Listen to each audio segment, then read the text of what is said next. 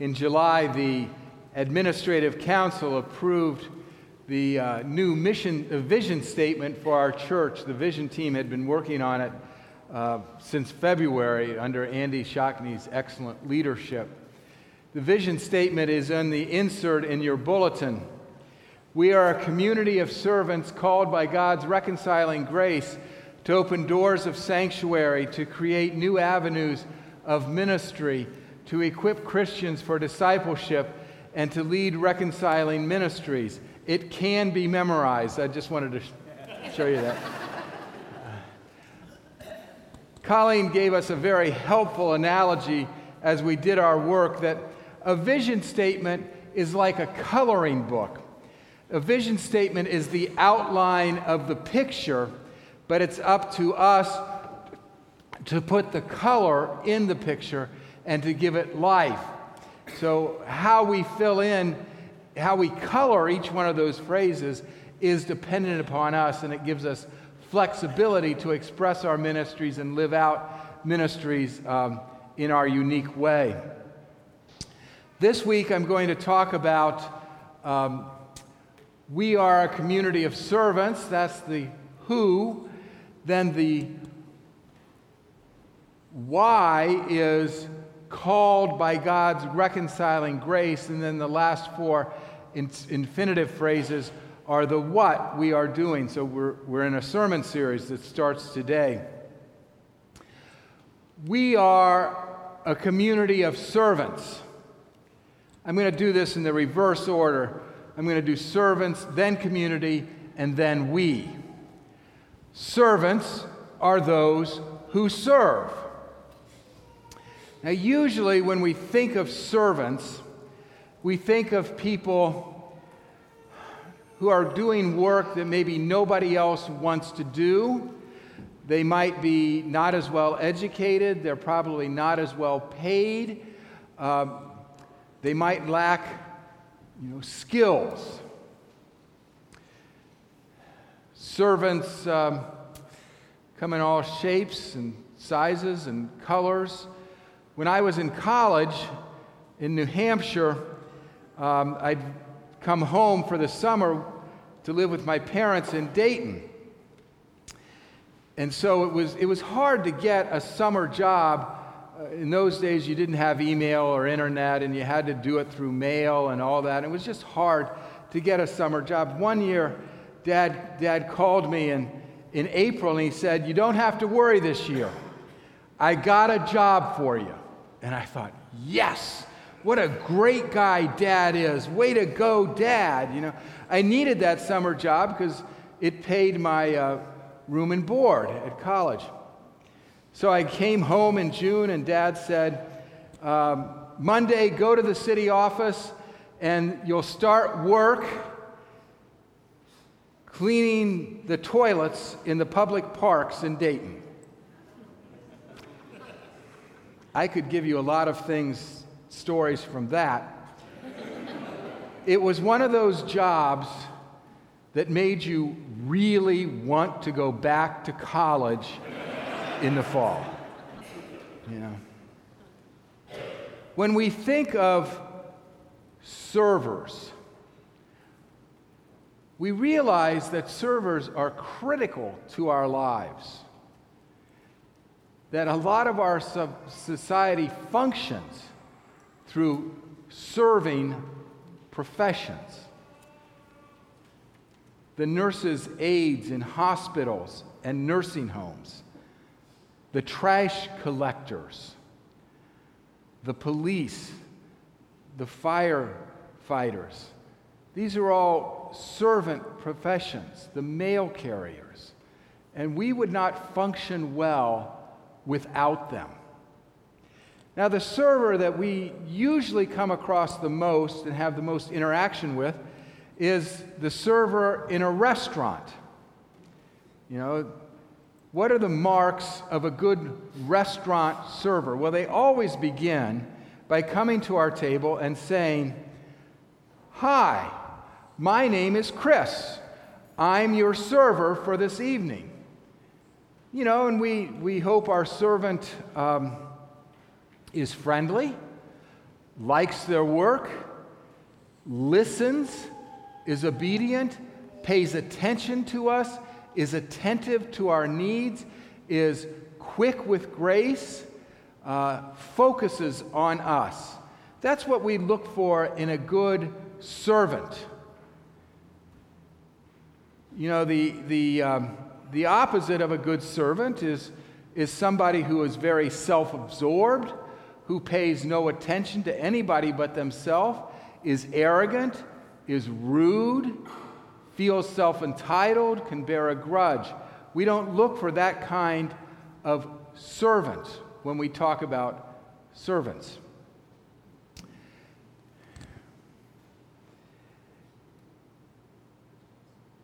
Linda, when she talked about her work at Hubbard School, talked about really being a servant to those children as a friend, as a companion, and as a reading tutor. Another example of teachers as servants is from my family. Susan's grandparents were immigrants to the United States. They came in the early uh, 1900s. Susan's grandmothers never became citizens, uh, which would be a problem today. They um, came from Ukraine. They settled in a Ukrainian community, married Ukrainian men. So in the neighborhood, everybody spoke Ukrainian. In the church, everybody spoke Ukrainian. In the home, everyone spoke Ukrainian. Susan's grandmother had no reason to learn English. Until she died, she spoke very broken English.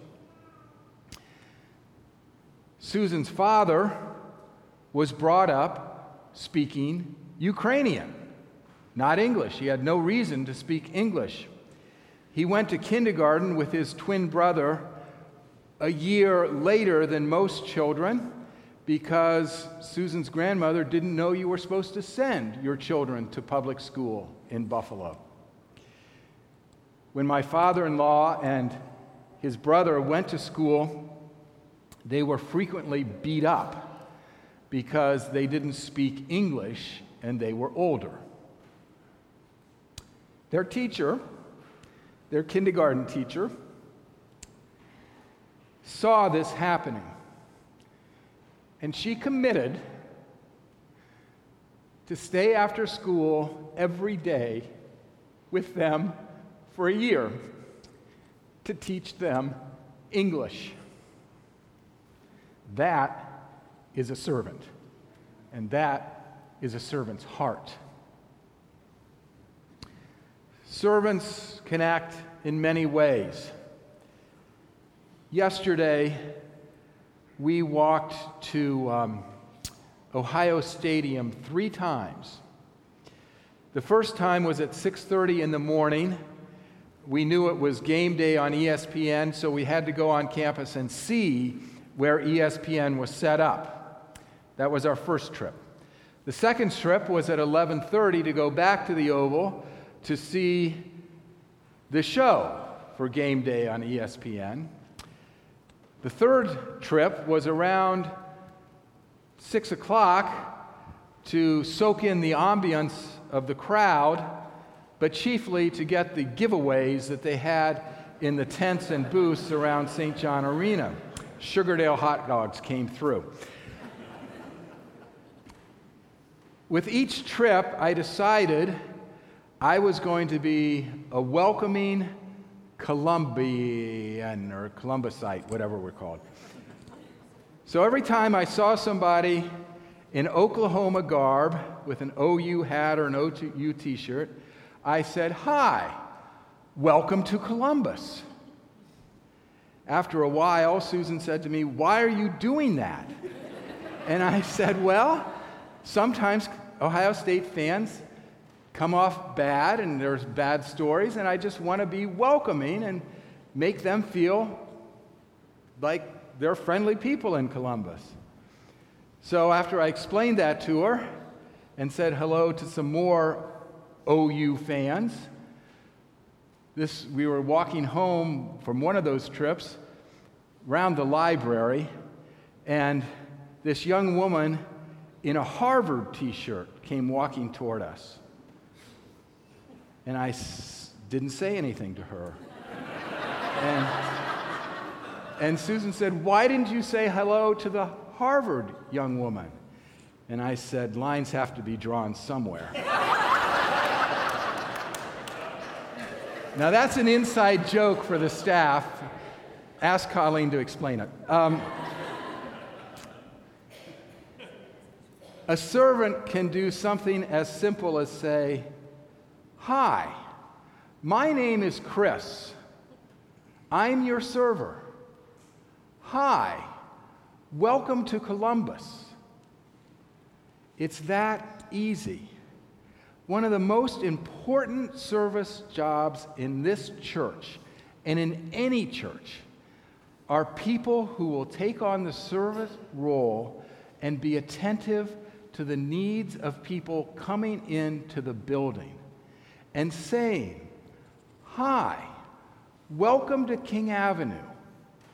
Hi, my name is Chris or Linda or Bob.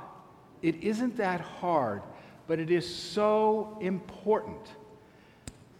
You can sign up as a greeter. Charlie and Zena would be glad to talk to you. And even if you don't sign up as a greeter, we all can be servants to welcome people here. It makes a huge difference. So we are servants. We are a community of servants. Being close geographically in one location by itself does not create a community. Living together in a dorm or a prison or an apartment complex or a hospital or a nursing home does not necessarily create a community. Communities have common goals and common visions and common values and a center. Communities are made up of diverse people. Not everyone thinks alike, not everyone um, dresses alike or acts alike. That's what's called a pseudo community, where we think in order to, to, to, connect, we have to all be alike. No, it, it, there's a variety in a community where people use their gifts and their talents to help each other when St. Bernard was drawing up the rules for monastic life in the sixth century, he had this quote in his rules It is easier to travel than it is to stop. And what he meant by that was when we're traveling, when we're moving, we don't really connect to people and we can be who we think we are, we can pretend who we are, but it's only when we stop in one place where we connect to other people and a community develops. It's only when we stop that we can begin to grow and mature and change and transform. It's only when we stop that we're somewhere long enough that we can develop respect and truthfulness and be, be challenged and be comforted. It's easier to travel because we don't have to be anything than it is to stop and become something. And for St. Bernard, that happens in a community. When I think about it, a healthy community, the marks of a healthy community are the same as the marks for servanthood. A healthy community is made up of people who are patient and humble, pay attention to the other person, who listen, who are grateful, who are not self absorbed. I mean, it's a horrible, it's not a community when it's made up of people who are self absorbed, who are resentful, who are self centered, who think only of themselves and who are arrogant and rude. That's not a community. When we um, came up with the first phrase, we are a community of servants, I thought we were talking about servants in terms of King Avenue people serving at New Life, serving at NEMAP, serving at Hubbard, serving at Habitat for Humanity, serving in Mexico. And that's fine, and we do. But I realize now that that notion of community of servants starts here. That we serve each other we rejoice with those who rejoice. We weep with those who weep. We support others. We care for them. They matter to us. Then we take that service that we've learned working with each other, that respect and that truthfulness and that truth telling and that patience and understanding. We take what we've learned as servants here out into the real world and say to people in the real world, Hi, my name is Chris. I'm your server. There's a, I can't remember if it's Buddhist or Hindu, and it's an old story, and you've probably heard it, of what's heaven and what's hell. And the story is told that hell is a big table that people are sitting around, and it's full of wonderful food. You know, great appetizers and salads and pulled pork and macaroni and cheese and all that kind of stuff. And desserts, and it's wonderful. But everybody seated at the table, their arms are three feet long and their elbows don't bend. And so they can't get the food on the table to their mouth. I can't bend my elbow to get the food to my mouth. That's hell. Where we have all this wonderful stuff in front of us, but we can't get to it.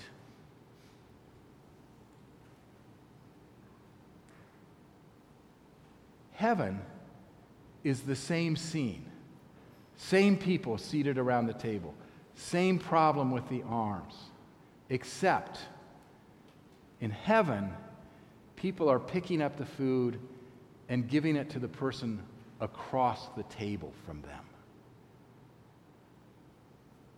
Heaven is a community, and it's a community that makes heaven. So we are a community of servants. We. There's a world of difference between saying I and we, saying my and ours. Steinbeck in The Grapes of Wrath says it's the most revolutionary idea in human history the idea of moving from solitary individuals to we when we say we, we belong, we count, we matter, we are responsible to each other. And the important thing, I think, is that we belong. I'm not sure that any phrases irritate me more in the ministry as when people say things like, people in the church say things like, why don't they sing better music? Why don't they, you know, keep the building cleaner?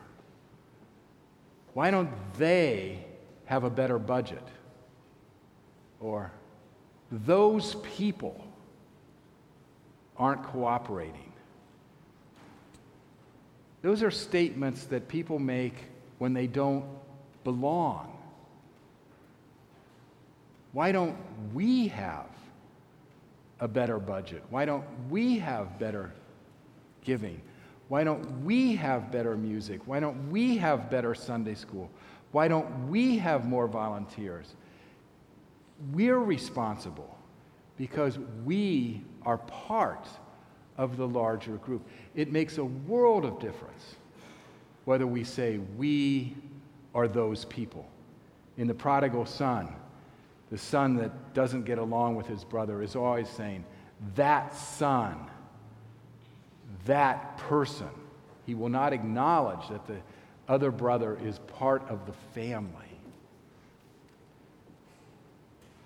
In October, we'll hang the all together quilt that is a visual reminder of we. We are together in our prayers, our presence, our gifts, our service, and our witness.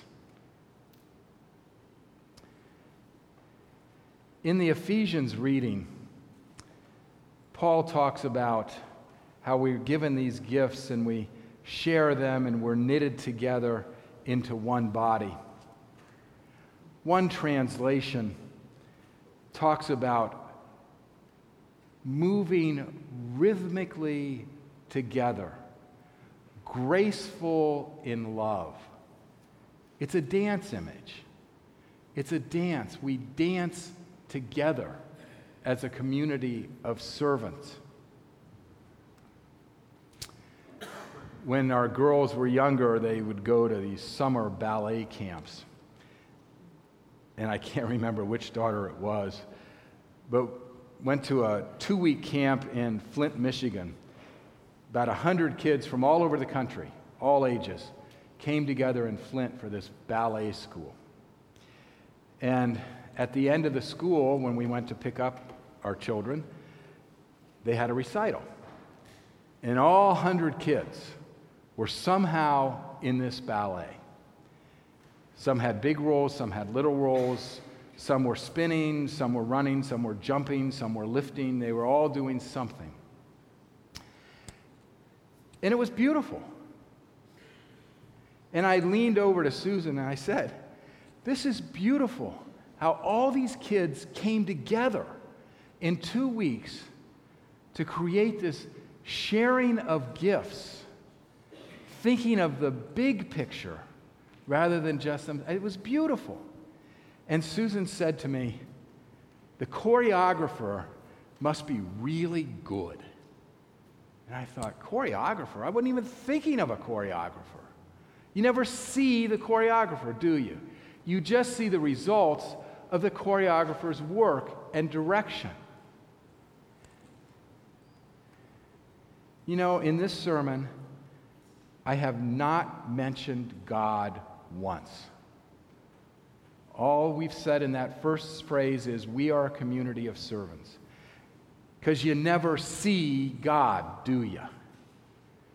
You never see our choreographer who puts the dance together. But when we really cook as a community of servants, people know that the choreographer is good. Paul says we have one God of all of us. When we are a community of servants, people clearly know that the choreographer exists and is good and is bringing people together. May it be so. Amen.